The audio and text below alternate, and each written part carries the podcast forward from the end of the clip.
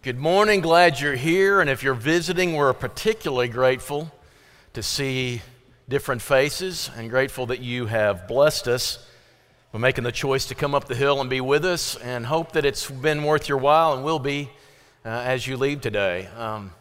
So last Sunday of 2019, great way to close out your year to be here together. I've got a, if you would make your way to Matthew 27, we're going to be in that chapter the whole time, so you won't be moving back and forth. You can be comfortable in one spot.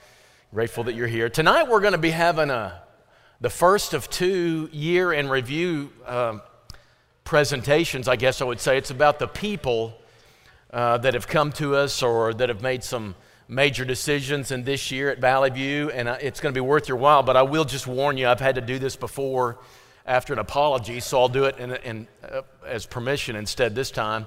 We're going to show pictures of people, those who've passed, those who've been born, those who've been baptized. If that bothers you for any particular reason, I just want you to know, do what you need to do. We're going to be showing those as part of our Family of the Year, so Family News of the Year. And if for some, they feel extra sensitive about that, and I can appreciate it. Just want you to know that it is taking place this evening. Next Sunday night, we'll look at the events of the year and some things already planned for next year. We're already well on our way to doing some neat things next year. You're going to love being at Valley View next year. So if you're looking for a place to nail down a place to go, we'd love to have you along on this journey with us. A special note was handed last Sunday. Valley View, I would like to thank you for taking such good care of my dad. He loves his church family, and God with all his heart. I ask you for you to continue to pray for him and his family as he continues his walk with God until he finishes his race. He's been blessed with an amazing journey. All my thanks. Summer, that's the daughter of Steve Mayville. And so she was here last Sunday with her family, and she was expressing a lot of concern and a lot of great gratitude, and that continues. And I've heard that also from Debbie Owens, who lost her father. Funeral was Friday. I went by to see her, and she was just so grateful for the outpouring of support. And I just, if you're one of those people who has a heart of compassion for others, and you show it by your prayers and your cards and your visits or calls or whatever, I want you to know it matters. It matters a great deal, and this church needs people doing that. That is a ministry. That is a gift. If that's your gift, use it. Use it to build up the kingdom, and some people are. We're grateful for that. So join me at Matthew 27 in just a second. Jesus loves me, this I know, for the Bible tells me so. Little ones to him belong. They are weak, but he is strong. Yes, Jesus loves me. Yes, Jesus loves me. Yes, Jesus loves me. The Bible tells me so. By the way, as I understand it, the Malones, Chris and Emily, are living with Chris's parents until their house is built. And so their greatest thing for 2020 is, it's going to be done. Is that for both of you? The dad says yes, and Chris says yes. Terry and Anita Greenway, is that you right there? I just spotted some very famous former Kennett people who are now Indiana people. And I just have to say that, and that disrupted the flow of stuff, but that's okay. I love seeing you guys here. Matthew chapter 27. One line. That's all it is, just one line. He has the main part of the entire drama of the plan of redemption, and we're thrown right into the main heart of the scene. This is the moment of redemption taking place, and there's our Savior doing the work of redemption, and it reaches a high pitch, and he has one line. That's it. All these other people are speaking down at the foot of the cross, making fun of him and jeering him, and they have all sorts of lines in the story. But in Matthew and Mark, Jesus has one line. Now you're going to say, well, I know he spoke more. We know that from John and Luke. I know, but the way Matthew's presenting the story, Jesus has one line, one thing. And you can understand it too, can't you? He's got a nail through his feet, so he's going to have to climb. He's got to kind of push up on that nail and pull up on the others through his hands. in order to free up his lungs enough to be able to speak something that can be heard. So listen, he doesn't have a convenient way of conversing with these people from high up on the cross. If he's going to say something, it better matter, because he's got limited mobility and limited ability to speak anything. So he's got to speak one. If you better make it count, and he speaks one line. That's all. My God, why have you forsaken me? One line. Right before this, from 12 noon, middle of the day, 12 noon to 3 in the afternoon, total pitch darkness. That's unusual no matter where you are. Something weird's happening here in all this darkness. And as if to interpret it, Jesus yells out at the end of that, or in the midst of that, we don't really know, my God, why have you forsaken me? His one line. The Savior of the world's one line in the heart of the story of redemption. The people scatter. Some put some stuff on give something for him to drink from the sponge, and apparently he drinks it. And then others say, we think what he means here, because he's using a different language than the people at the foot of the cross. And so they think, we think he's calling Elijah. Maybe God's going to send his cavalry after all. Let's sit back and watch it. But nothing. That one line and then nothing. And then in just a few short minutes, I guess, there's a cry out again, and we have no idea what the words are, but that cry was the cry of death. One line from the cross out of the words of the Son of God. When there's only one line, you better pay attention. It must mean something. My God, why have you forsaken me? Now, there are some people that say, well, he just means this. He feels like he's being forsaken, and no wonder, right? Here he is on the cross, the sinless Son of God, and he's suffering alone up there, and it's excruciating. And here's the other thing. He's taking upon himself the sins of the world, and he's never sinned ever.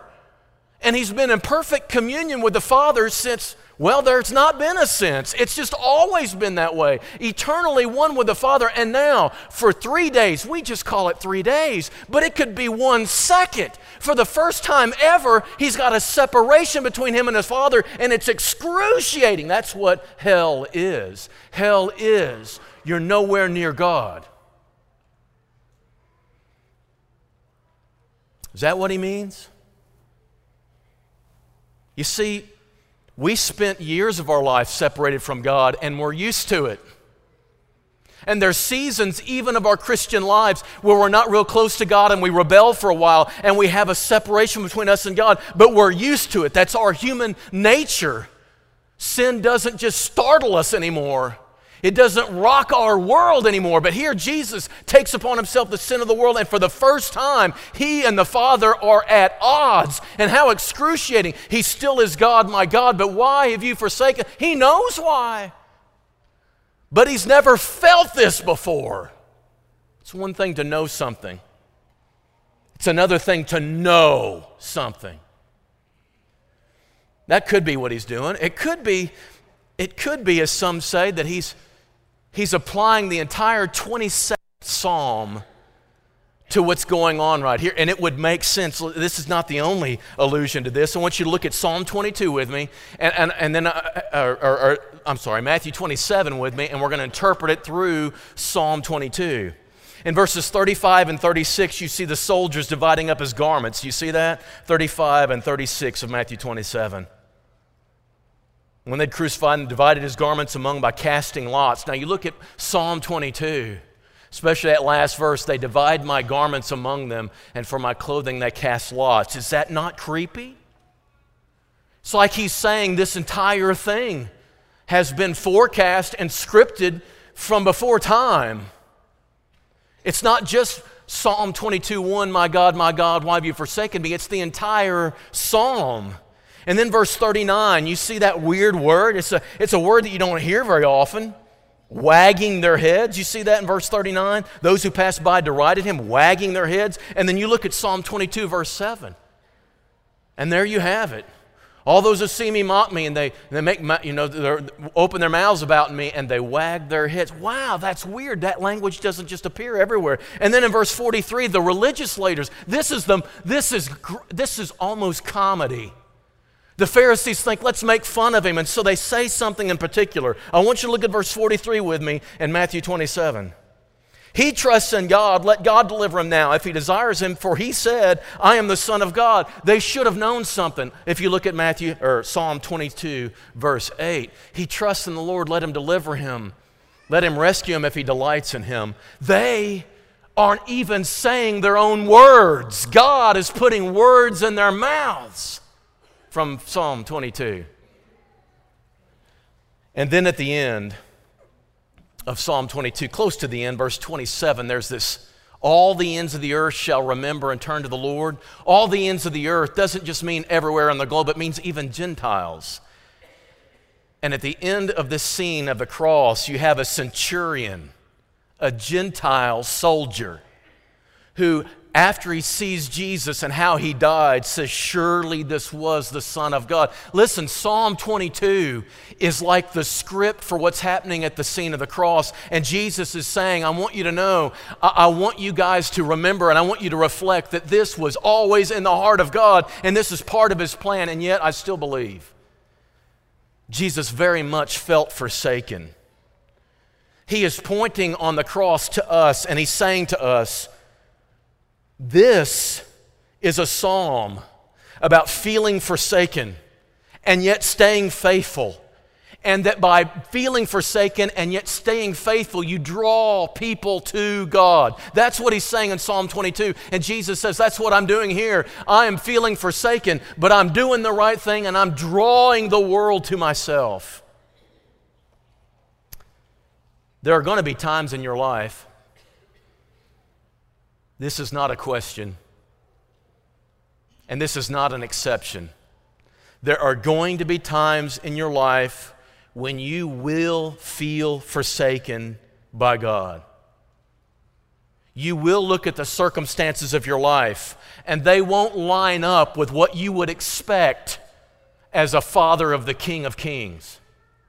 It won't line up with what you think you should experience as a child who's trusted himself to the one who's sovereign. Let me put this in a kind of a very loose syllogism. First of all, our God is sovereign. Our God is sovereign. You know what sovereign means? He's in charge of the universe. Now, he's not controlling everything. God does not control everything. Watch your language, because God doesn't control everything. This world doesn't look like a world controlled by God, because it's not, but God is still in charge of everything. He is sovereign, and also God is good, and he's loving, right? And also, we are God's children. He loves us. Do you believe these three things? You believe it in your heart? That's why you're here on Sunday morning, right? You're not going to be here if you didn't think he loves you, and if he has some sovereignty over the world, and his truth above all things, capital T. But then comes the fourth thing. Sometimes things happen that simply don't make sense to me. Sinless Son of God perfectly fulfilled the will of God, and he's dying alone in excruciating death as a criminal. Doesn't make sense, but it's the storyline. It's the very center of what we believe. It's the heart of our truth. It's what we celebrated this morning around this table. And the same thing will happen to you. There'll be things that happen in your life that just don't make sense if God's sovereign. And we'll even judge each other by this. You know, the Corinthians, for instance, they looked at Paul's life and they said, how in the world can you be a special servant of God? How can you be an apostle that God has inspired as authoritative? Look at your life, the Corinthians said. You're in jail half the time. You're beaten up all the time. You got scars everywhere. That doesn't look like a person who's in the will of God. That's the problem, isn't it? Human logic. We judge each other from human logic. Listen, if Paul put his resume on paper, there ain't no church in America that would hire the boy. They would never hire him. Look at that track record. We're just going to be in trouble if we have him. Forget him. Right, yeah. And that is the apostle of God, the greatest servant of God besides Christ to ever live. You're going to feel this same way. Unless you've been sheltered all your life and live in this glory land existence, I'm going to tell you, there are going to be moments in your life where you believe in God despite appearances to the contrary. You're going to have evidence in your face that would cause you to question the very essence of your faith, and yet you're going to believe anyway, and you have to. If you don't get there, you will not get there. But the greatest insight I think we get from the cross in this scene and these words of Jesus is, what do you do in those times? I'm going to just assume I don't have to prove that life lived as a Christian sometimes looks funky, that sometimes you feel forsaken. I could pile up evidence, but I'm not going to. I'm going to assume you give me that. Yes, life sometimes feels God-forsaken. But what do you do? I've had families in the last couple weeks just talking. They come and they said, listen, our lives are a mess right here in these certain circumstances of our lives, and we don't know really why all this is happening. But we're not questioning that. We're not questioning why this happens or how this came about. We're asking this: what do we do about it? I just want to know, what do I do? When I'm feeling God forsaken, I want to know, what do I do? And Jesus on the cross shows us. I want to make it a practical lesson, something that actually matters to your behavior. And the first one is this: you realize you're not the first person to feel this way. So many people, when they're going through it, they're like, I'm the only one who's experienced this. Wrong. Isn't it interesting that when Jesus is going through it, he doesn't utter an original line? Wouldn't you think the Son of God, the Holy Son of God, would give you some profound insight from the cross that no one's ever heard before? I mean, this is a moment unlike anyone's seen ever before, and yet what he chooses to do is to reach back in history and steal a line from something that's already been spoken before by a human being. It's like, you ever been in those moments when, oh, this is just like that quote from that movie. You ever been there? Oh, this is like life is a box of chocolates. You never know what you're going to get. You ever said that? Because something back there that you got in your memory makes this moment make sense. Jesus, when he's on that cross, he reaches back to the life of David and says, this is what David felt like. You remember David, right? Let me give you some trivia. How many brothers did he have lined up to be anointed that day Samuel came? Not 6 and not 8. But in between 6 and 8. 7. And here's this Samuel coming to anoint. God has sent Samuel to anoint a whole new king. Saul's not going to be good enough. He's not been faithful to me. So I'm anointing. And they go through all 7, and they all look studly. They look, and that's surely the king. Nope. You know where David was? Where was David? He's tending the sheep out there, doing what every little ruddy teenager does for his father who raises sheep. And go get him. They get him, and he pours oil on his head. And he says, now you are God's chosen one to be king. Now you expect now, right? The rest of the way is going to be smooth sailing. Isn't it? I mean, you just got anointed by God, the man after God's own heart, to be the king over your people. It's smooth sailing, right? Isn't that what you expect? That's not what happens. He goes through horrible experiences, running from Saul in the wilderness for years, hiding in caves, living in the open air, depending on other people for food. Does that look like a royal life to you? Now, I don't know when he wrote Psalm 22 and about what circumstance in his life, but it could have been a number of them. David felt forsaken. God, he looks up at the night sky while he's out there in the wilderness, and he looks up and he says, God, I was minding my own business with the sheep. Why didn't you just leave me alone? If this is what you called me to? I picture my life as a king before you, anointed by you as being a powerful, but right now for years I'm having to live out of a suitcase, and not only did he run from Saul, but later on he runs from his own son. And he's feeling forsaken by God, and he writes it down in Psalm 22. Yes, that is a messianic psalm, but it's a Davidic psalm first. David felt this, and he wrote it down, and he shares this with the life of the faithful. And the reason it resonates is because being forsaken is in the DNA of the Christian life. Feeling forsaken is going to be, it is not an aberration. It doesn't call into question your sonship or your daughtership. It's a unique way that God prepares you to trust him completely. David quoted it. So Jesus reaches back and steals words from David. Paul, in 2 Timothy chapter 4, he had to make his defense before Caesar, and guess who stood with him? Anybody want to guess? Nobody. And he feels forsaken, 2 Timothy chapter 4. And all these words that are non-Pauline, and everybody says Paul couldn't have written them, those words largely come from Psalm 22. I'm telling you, when he's in prison in Rome, he's meditating on the same psalm that Jesus was on the cross in the same way that David was originally, because this is part of the life of the faithful. You will feel forsaken sometimes. And right now at Valley View, there are people in our members, our family, our brothers and sisters that feel this forsakenness. They're sitting at the bedside of a loved one that they had planned to live a whole lot longer together and have a walk of faithfulness together, and they planned on celebrating many, many more anniversaries, but they're not gonna. They're not gonna, and they're sitting at the bedside thinking, how can this bring more glory to God than more years of faithfulness? I feel a little forsaken, they're thinking. There are some who are sitting there thinking, I want a family life that is a Christian family to bring honor and glory to God. But you know what? They can't find that Christian mate. They're not around, and so they're sitting there, do I compromise? Do I wait? Do I live in the loneliness? Am I being forsaken? Or maybe they do. Maybe they do get married and find that mate, and then they want to bring children into it. And what could be wrong? What could possibly be in God's mind of saying to two godly Christian people who want to have children and bring them up in the nurture and admonition of the Lord, what could possibly make God say no?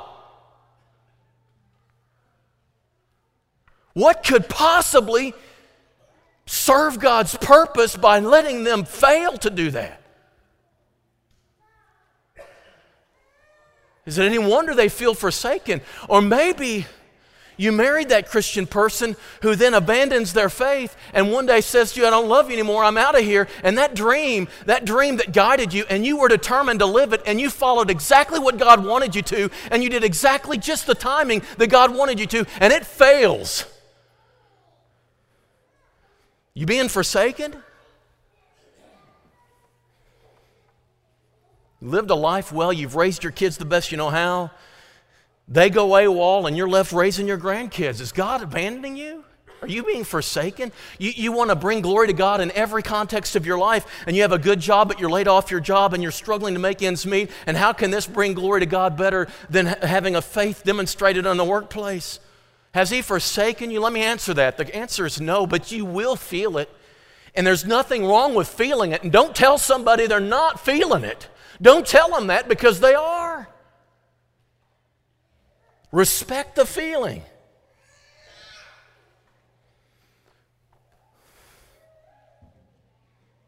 Scriptures for this too. You realize you're not alone, that you're in this great company. Listen, the class of God, the students of God in His class, the prize students have experienced difficulty. And you will too, and you will feel God forsaken. But you're not alone, you're not unique, and it's not somehow a compromise. It's not something that calls you to call into question whether you're God's child or not. And the other thing, Scripture here. Listen, we look to Scripture for a pattern. That's the word we've used for years. That's why we do the 5 acts of worship on Sunday morning. But that's not all Scripture is. And for those of you who do your 5 acts and then it never becomes another, it never functions in your life beyond that, I'm sorry, because Scripture is a whole lot more than that. It's a whole lot more. And it's the source of our doctrine. It's why we believe and why we argue to people. Listen, your baptism is more essential than you know, more important than you know, and the Holy Spirit is in your life. And we do need to walk about in purity, and we need to watch our language and all these doctrines. It's true, it's doctrine, but it's more than that. This is a word from God for every circumstance of your life, and He provided it for you for encouragement and for comfort, and a lot of us refuse to look at it for that. There's a lot more than the pattern. There's a lot more than just doctrine. There is survival in the Word of God. That's where you go, and that's where God's people have always gone. Is it any wonder when Jesus thought He was about to die and bust and he's separated from God, He returns back to that Scripture. And that's what He consults. And not only that, but He knew what it said, He knew where He was, because this is what He knew. Jesus had to suffer and die according to the Scriptures, Paul says. He had to be buried according to the Scriptures. He had to rise again because of this, according to the Scriptures. He had some light in the darkness because he had the Word of God in his heart. The third thing is he prayed. The words from the cross were not words spoken to those people down there jeering him and making fun of him. He was not taking issue with any of the things they were saying. He wasn't saying some profound doctrinal thought. He was providing it in his actions, but the words were directed to his Father, not to the tormentors. Because everything in your life is ultimately about your relationship with God. Everything is meant to be viewed through the lens of God. And so he says, there's a lot I'm confused about, and I'm feeling twisted on the inside, and I'm feeling forsaken, and I'm feeling distant, but you are still my God, and I will still come to you for understanding. I will still come to you for answers. I will still stay with you until the darkness is over. I'm not leaving you. You are my God, and I'm not leaving, and you shouldn't either. And when the temptation comes that you think the only proper answer is to leave your God, that is insane. You need him most then, and that's why prayer is given to you. He knows where to take the issue, doesn't he? He knows where to go with it. We've had fog so thick around here recent days, and I'm going to tell you that's what your mind feels sometimes. And you sometimes mystifyingly shrug your shoulders and say, just don't know. But you do know one thing. He is your God, and you can always go to him. And that's where you take it. And you take your questions and your appeals and your complaints. You can answer or say anything, ask or say anything or complain anything in the presence of God. He's not offended. But mark this. Do not require an answer as a condition for continuing to follow him. But you keep praying anyway. Those three are big. But here's the biggest one of all, and it challenges every one of us in our human thinking. There's a lot you don't understand and a lot of confusion in your head, but you always do the right thing. Jesus wanted out. He felt that loneliness and he wanted out. He wanted out in the garden, you remember. He didn't want to do this, but he knew that that's what God's will was, and he settled what he was going to do in the garden. Before he ever got to the cross, he settled it.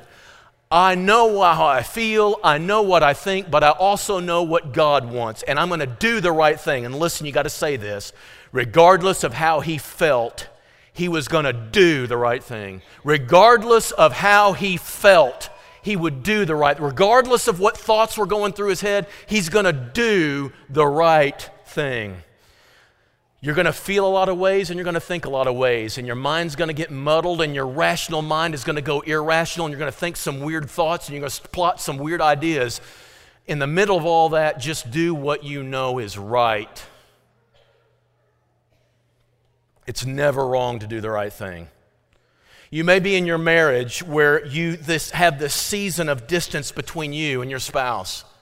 There's confusion, you're not on the same page, you feel distant, you feel squabbly at each other, and you just feel like things are falling apart. And I know that's how you feel. I know that's how you feel. It's muddled, and your emotions are going haywire like this. But what you must do is the right thing. What you must do is what you know is right. What you must do is, regardless of how you feel, you honor that vow. That will always be the right thing, short of abuse. There'll be many things people tell you how you raise your kids. And listen, there's some competing ideas and conflicting advice. Find the right thing that's always the right thing and do that. There's a lot of things you won't know and a lot of feelings. And listen, when you're feeling these things in yourself, you start changing your thoughts about things and it gets you really muddled. Do the right thing anyway. If ever those feelings are causing you, listen to this, if ever those feelings of the moment, that forsakenness and that distance would cause you to quit trusting Scripture, it would cause you to stop talking to God in prayer. If ever those feelings give you the idea, the best thing to do is separate yourself from the fellowship of your brothers and sisters. If ever your feelings and your thoughts say to you, maybe I should stop going to worship, it is a lie. Label it a lie and do what you know is right. It's never wrong to do the right thing. I say to people, teenagers, before they do the dating thing, trust me in this, I'm not so old that I don't remember this. When you get on that date, your mind will start playing tricks on you. Your feelings will start doing some funky things. But before you go on that date, you review in your mind what you know is right and what you know is wrong. And when you're ever confused, you stick with what you know. Because your mind will play tricks. And your body will want what it wants. But your brain knows what's right and what's wrong. And when you're in a marriage and things get a little rocky and you start saying, I never loved him. I never loved him and I don't like him now, you are letting your emotions of the present reinterpret the history that was different than what you're remembering. Don't trust the emotion. Do what you know is right.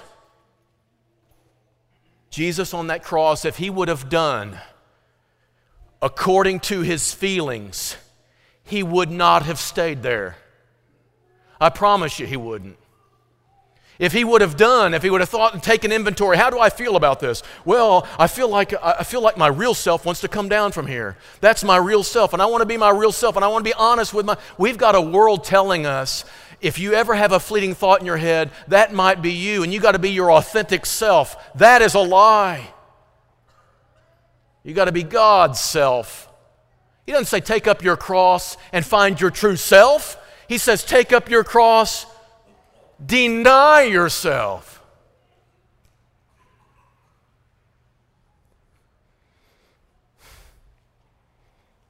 If he'd have gone with his feelings, we would be an unredeemed, lost people. He went with what he knew was right.